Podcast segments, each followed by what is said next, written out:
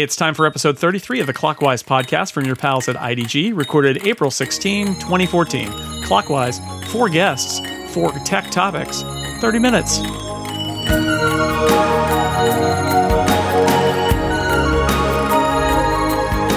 Welcome back to Clockwise, the podcast lost in time like tears in the rain.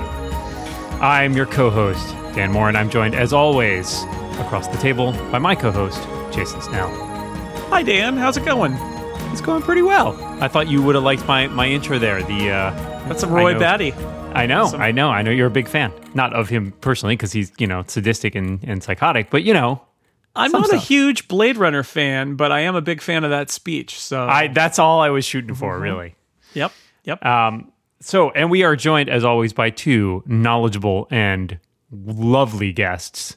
Uh, to my left, we have TechHive senior editor Susie Ochs. Hi, Susie. Hi, everybody. Welcome back. Thank you. Good to have you.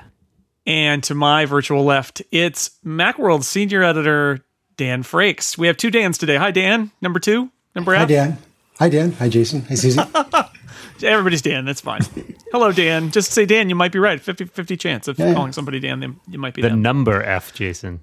The number, number F. That's it's hexadecimal. What are you talking about? Uh, yeah. Well, so uh, basically, in case you're tuning in for the first time, the way Clockwise works is this we've each brought a technology topic that we think is worth discussing today. And because we do not want to waste anybody's time, we're limiting discussion of each topic to just five minutes. So, uh, because I am your wonderful and gracious co host today, I shall go first with an interesting story that I saw um, the other day uh, about Microsoft Windows Phone 8.1 actually being able to recognize and sort of digest passbook cards. Uh, those cards that Apple has sort of rolled out in iOS that let you do things like get your boarding pass or stay uh, save your like frequent shopper card or even make purchases places like Starbucks. Um, because I think those things are basically HTML, CSS, JavaScript. Um, Microsoft apparently has found a way to just sort of not exactly hijack it, but like, you know, you can tap on the button on a website and have it show up in your Microsoft wallet. I think this is awesome for everybody involved. Microsoft gets the benefit because they get to sort of piggyback on what Apple's doing. Apple gets the benefit of having more people who are using Passbook, which helps sort of cement it mm, further as a standard. And consumers win because it means there's more stuff that they can use. Um, it's a little more standardized. I don't know. So I, I'm, as far as I can tell, this is sort of unofficial, but it got me thinking about are there's so many opportunities here for sharing these sort of proprietary technologies. I mean, could we see this go further to things like FaceTime or iMessage? Uh, I don't know. What, what do you guys think about something like that, Susie? Um, I'm cross-platform iMessage would be amazing. Um, it's basically what's keeping me from switching from iOS to Android. I've you know dabbled in Android a few times. I like a lot of things about it, but a few things like iMessage and AirPlay are keeping me really locked into iOS right now. So if those could break out, that would be really really great. I don't know. Um, it's kind of cool that this didn't come from Apple. That other you know places, just uh, other companies are kind of trying to worm their way in. That's really neat. And if they could do that with AirPlay, and I could start you know shooting AirPlay uh, audio from my Android phone to my Apple TV, I think you can do it with a couple of apps. But yeah, more more of that, please. That'd be great.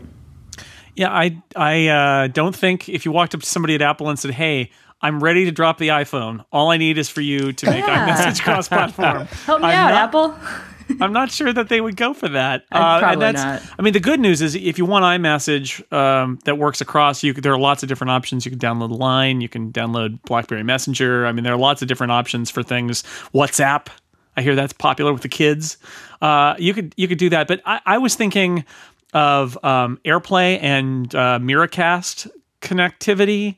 That would be nice because a lot of devices now, the Amazon's new box supports something called Miracast, which is basically um, it's basically AirPlay for things that aren't Apple. And it would be kind of cool if those became interoperable so that I could play from my Apple device to uh, the Amazon box, and likewise, an Android phone could play to an Apple TV. I think that that would probably give Apple. I think that would be net better for Apple rather than net worse for Apple, like Susie's suggestion, which is like let's we let's all leave. But um, I, I think it would be nice uh, if they did that. So that that's one thing uh, I would say. And then FaceTime, you know, they promised that FaceTime would be an open right. standard, and it's really a shame. But I think there's some patent issues at work there, which is why that that's not that's not happening. But I'm going to go with uh, Miracast and uh, and AirPlay. That I'd like to see some uh, connectivity there. Yeah, I, I'd say instead of instead of our addition to Miracast is a DLNA, which so many devices on the non-Apple side have, like home home audio receivers, um, home video systems to stream audio and video, and so that's the standard I'd like to see open up a little bit. That and AirPlay, so they're cross compatible. That would be nice. Um, I think the nice thing about Apple's implementation of Passbook right now is that you can push updates. So, for example, last time I was on, on I was on a, a plane flight. I was waiting for my flight, and my passbook. I looked down, and there was a notification, and it actually updated in Passbook. And right now, Microsoft and these other companies that are sort of scraping Passbook don't get that functionality. And I, I'd like to see Apple make that a standard because, like Dan said, right now there's there's a lot of good stuff for Passbook, but there's a lot of stuff that is just screaming out for Passbook integration. And if I think if if it worked on all the platforms, people would be more willing to use it. So I'd like to see on Passbook probably first and foremost before any of the other ones because I like Passbook and want to use it more. Yeah, I think it's a double-edged sword because you know you've got what Susie's saying, like I would consider switching if it were only for that, but you've also got people who would think, well, I don't want to switch from Android to an iPhone because I can't take you know my messaging contacts with me as easily. Importing that stuff into iMessage is harder. Whereas if you sort of used it, if Apple could use it as a way to entice people, like, hey, it works on your platform, but if you ever decide to switch to an iOS device, it's right there. You don't need to do anything. Um, taking that kind of approach, I think, you know, especially because there are so many people who are like diehard Android people. It's like you're not losing those people as customers, right? Because they were never going to buy an iOS device. But maybe you could entice them down the line if there's some things that work and it makes the whole experience of transitioning just easier and easier. So it would be cool. I'm not holding my breath, but yeah. Susie, you got a topic for us?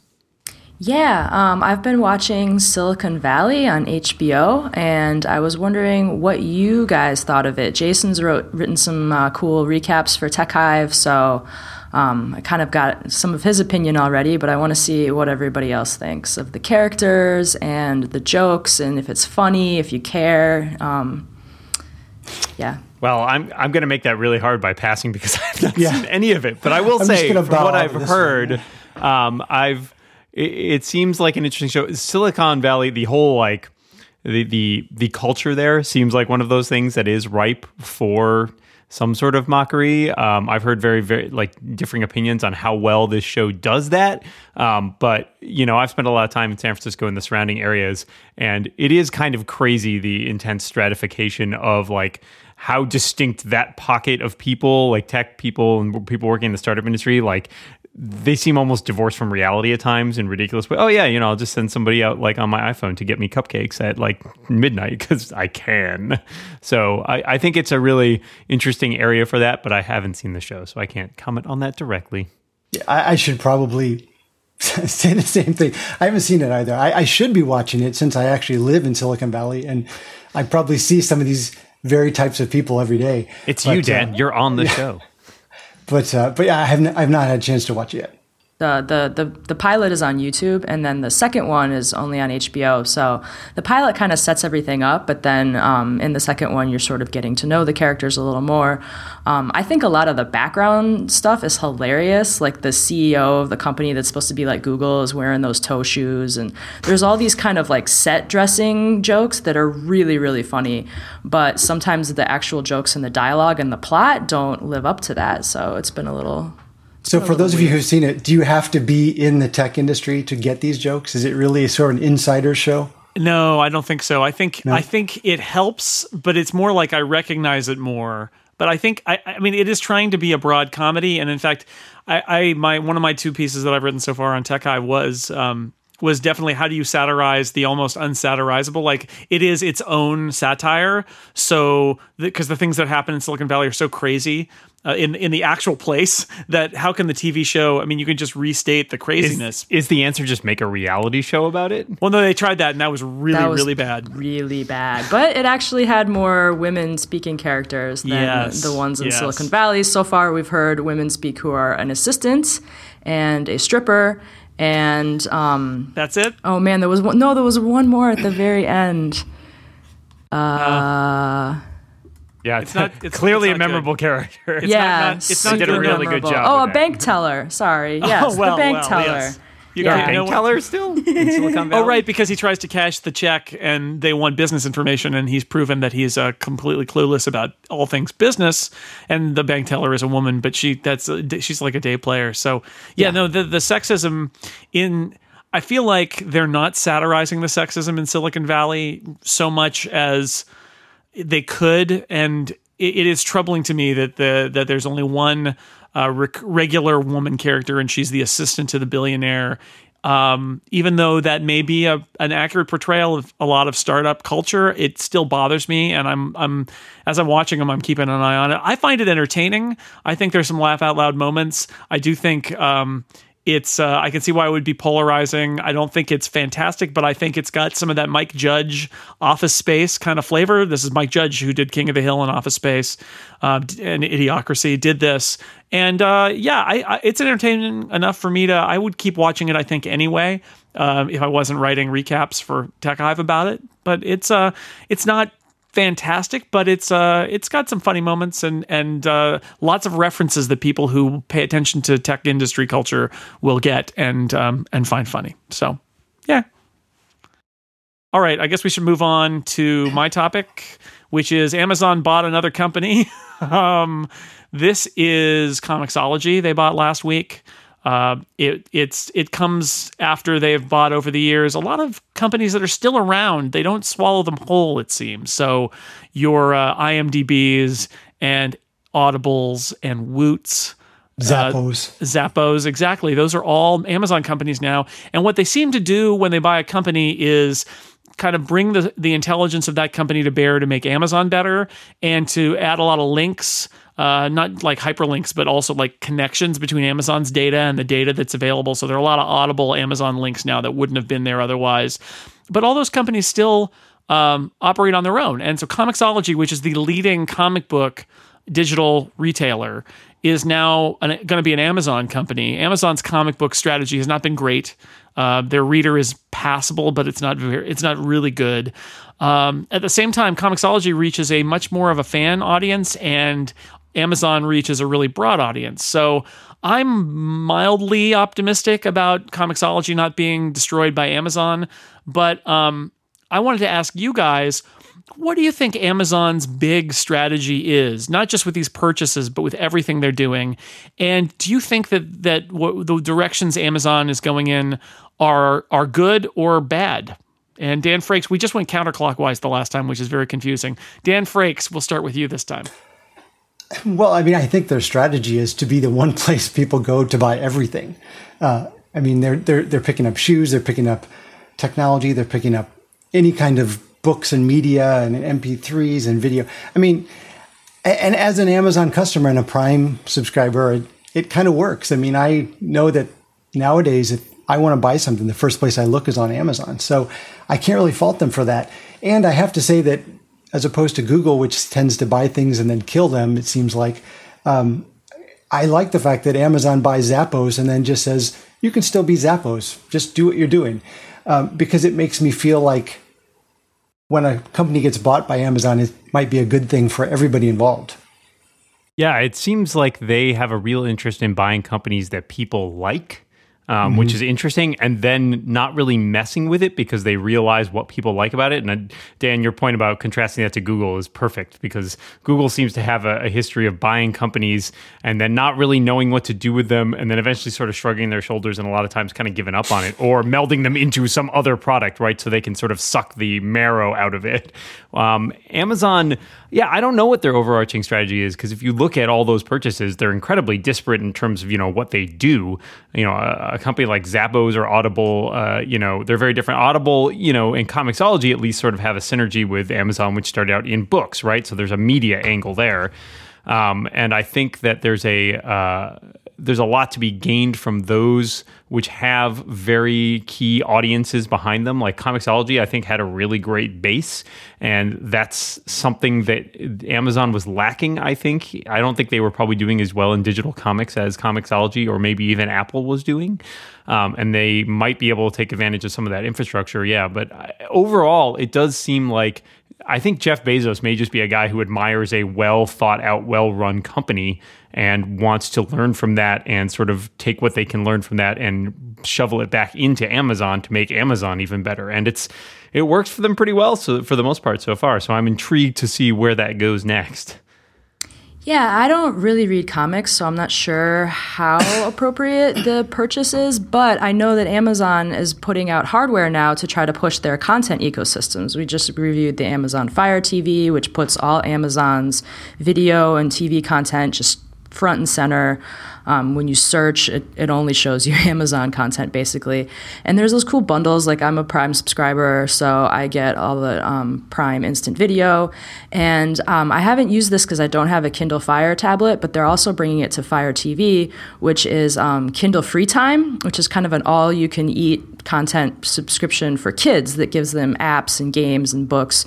So maybe the Comixology purchase could fit in there and could you know sweeten that pot a little bit because um, I, I think that they they really love it when people subscribe to those all you can eat plans.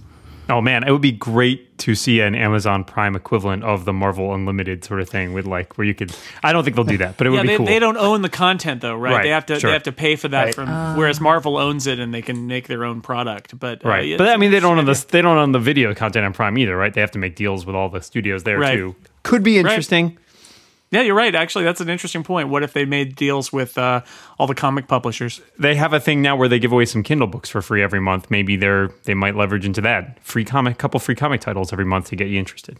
Yeah, that's a cool idea. Well, I, I I'm um, I realize I, I, I write so much about Apple that I, I lose track of uh, sometimes how I also use lots of Google services and I use Amazon all the time. I am definitely in Amazon's ecosystem about as much as I'm in Apple's ecosystem. So I'm intrigued to see where they go. And I love the fact that they buy these companies and they don't just shut them down and strip them for parts. As an owner of a, a Squeezebox, which got bought by Logitech and destroyed and shut down, as an owner of Ultimate Ears headphones, which got bought by uh, Logitech again and ruined. Um, I like it when uh, when a company uh, buys a product and actually recognizes its value and keeps it around instead of uh, messing it up, and maybe uses their resources to make it better by uh, you know being able to make other deals and improve its technology. And in this case, I think uh, Comixology is actually going to improve Amazon's technology, which is kind of funny. Anyway, it's Dan Frakes' turn. Dan, what do you have for us? So I'm just going to talk about travel tech. So I've been traveling a lot recently, mostly short weekend trips, the kind of trips where you want to take as little stuff as possible, so you can squeeze everything into you know your carry-on bag and your pack. Um, so as a tech editor, of course, I bring a bunch of gadgets, and uh, in packing for recent trips, I started thinking just about how my gadget packing's changed over the years. Because I used to always bring a laptop and a laptop bag, a charger, maybe a surge protector, a little USB hub, a mouse. Um, I bring a camera for pictures, um, and maybe more than that. But these days, I, I can't remember the last time I actually brought my laptop. Even I, even for work trips, I tend to bring an iPad. If I know I'm going to type a lot, I'll bring a Bluetooth keyboard. Uh, I don't really bring a camera anymore because for most of those trips, my phone's good enough. Um, I do bring some speakers and headphones just because I like to listen to music, and now I have a bunch of devices that can play those things. Um, but I'm overall I'm bringing quite a bit less stuff in terms of the overall volume and size and weight, even if I bring more little things. Uh, in fact, the biggest hassle for me really has been nowadays bringing enough chargers for everything. So I've actually bought a sort of an all-in-one charger that has like four USB ports that'll charge everything at once, and that handles most of those needs. So I'm just wondering. I know this has changed for me over the last five years. So what do you pack for tech, and how has that changed over the last five or ten years? Maybe even just five years, really. Yeah, the the real big problem for me was always remembering all the various cables. So it is nice in cases where they've sort of standardized on that a little bit. Like, hey, you need a micro USB cable, and that powers a bunch of different devices, um, and the adapters thing too. I still find there are a, handful of smaller things that I that I really want, like a headphone splitter, for example. It comes up a lot because I travel with my girlfriend, and we like have to plug. You know, we're trying to watch TV or whatever on the plane, and so really handy handy to have one of those. I have a little, little tiny wireless router, um, the Canex one, that's like you plug it into an Ethernet cord and like plug into USB. And it, most of the time it doesn't work because I it's you know paid Ethernet or whatever, and I still can't get around like the paid Wi-Fi or what have you. But it's handy to have around. Um, I have a Chromecast sometimes I throw in, but you know. a lot of it, I have slimmed down a lot from what I used to because I used to try to plan for like every single scenario. You want all the different dongles and all the different connectors and like everything. Um, I do still bring a laptop most of the time just because I find it easier to do most of my work on that than I do uh, on an iPad or iPhone. Um, but when I did travel last year to Italy, I did not bring a laptop. Got by fine with just an iPad and an iPhone. Um, but yeah, I have noticed that I used to end up with a shoulder bag that was just sort of overflowing and like packed to the gills. And lately it's been getting smaller and smaller, which is probably good for my back, if nothing else. Well, I've also found that having kids, I have to think on two levels about what I could fit in to one bag. So that's also affected things. Susie, what about you? Um, I like gadgets too, but I don't really travel with them. Um, if I'm going on a work trip, obviously I'm bringing my laptop. Um, I haven't taken a trip with my iPad in a while, um, so I usually just take my phone, all the external batteries I can find, and one charger, maybe two cables, and I always try to bring an extra set of earbuds because I break earbuds and lose them on trips constantly. But yeah, I mean, going on trips, especially weekend trips where I just bring a backpack with, you know, a couple changes of clothes and my phone, I try to go as light as I can and just leave it all at home. It'll be there when I get back. If I really need a computer, somebody's got a computer that they'll probably let me use. So yeah, I, I leave it all behind because then, you know, less chance of it getting lost, broken. And the, the the phones have been great for that. I mean, back in the days of the dumb phones, you know, you were totally disconnected. So now I can do everything, almost everything I could do in my computer and take great pictures and stream music from Rdio and watch Netflix videos, just all on my phone. For me, the thing that, um, I mean, I've got an 11 inch MacBook Air, so traveling with it is not hard. And so I usually bring it along. Also, because I do podcasting, I, I, edit and post the podcasts. I really need to do that from the MacBook Air. So I usually bring it. The weight difference between an iPad and an external keyboard and a MacBook Air is not that great. Anyway, of course, I bring the iPad too. Uh, charging is a big deal. Um, I we got actually as speakers, we got that this nifty charging cord that is both uh, Lightning Yeah, and a cool. micro USB uh, plug, which is great because it'll charge my iPad and iPhone and my Kindle, um, which is really great. I've got a a Kensington um, external battery that you you know you charge with USB and then you attach a USB cord to it and it'll charge anything. And I use that rather than like a battery case on my iPhone. I just keep that around, and if my iPhone or iPad ends up in dire straits, I just uh, stick the battery in my back pocket and run the cord to my front pocket, and half an hour later, the you know it's charged up my phone. And then I've got a brick, a power brick that has it plugs into one outlet and it's got uh, three outlet th- plugs on it and two USB. And I usually take that with us on trips because we have a lot of stuff that we have to charge. Uh, but it's nice to reduce the number of cables. And that's you know that's about it. So you know I end up with some devices and a charger and a brick, and and I usually am good to go with those. It's not it's not quite as bad. I don't attach. I used to bring like uh, HDMI adapters and things like that. So if what if the hotel has an HD TV in it, I can plug in, I can watch TV. It's like you know those Retina displays on on on these devices. I'm happy to watch TV on my iPad. I don't need to go video out anywhere, and so I don't when I'm on a business trip. I just you know if I want to watch a video, I'll watch it on my iPad. I won't even bother with the TV in the in the hotel room. Does that satisfy you, Dan? Yeah, yeah. I, I you know, it's funny. I I was focusing on all just how the technology has changed and things I'm I'm taking less of because I don't need them as much. But Dan brings up an excellent point that, like him, I used to always bring everything that might possibly be needed at any point. Um, but maybe it just comes with age or experience or kids. But now, like Dan, I'm kind of like, well, eh, if I need that, something's gone really wrong, and there's going to be other problems too. or somebody will lend me their computer You can, or you can always go buy a Right. cord if you really need it. Right, right. Yeah. There's a Radio Shack everywhere.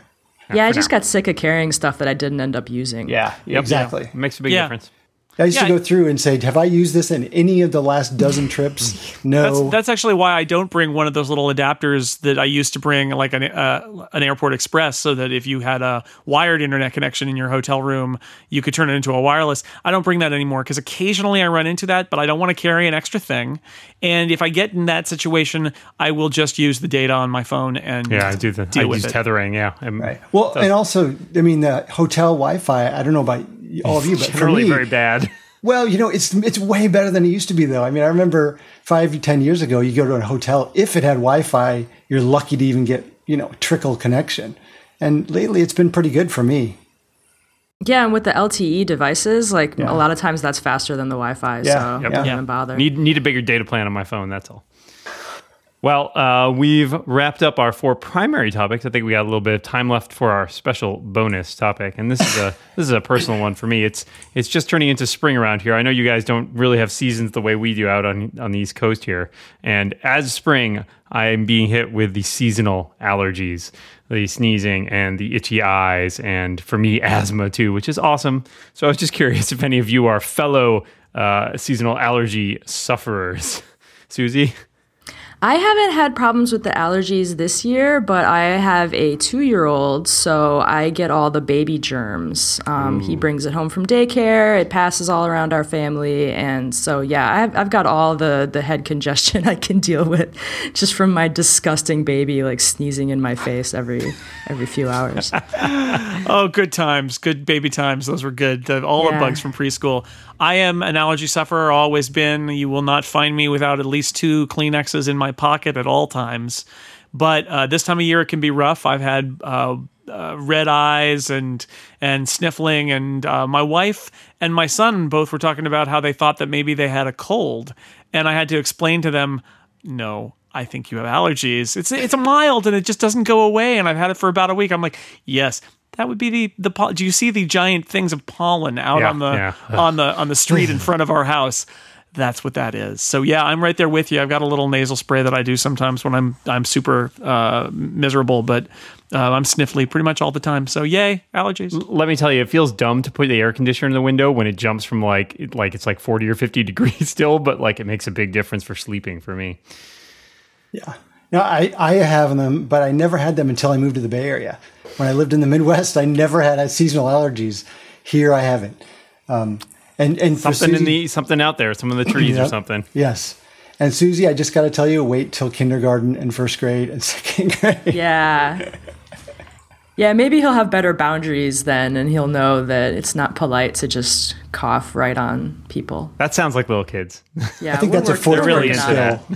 It's a slow process.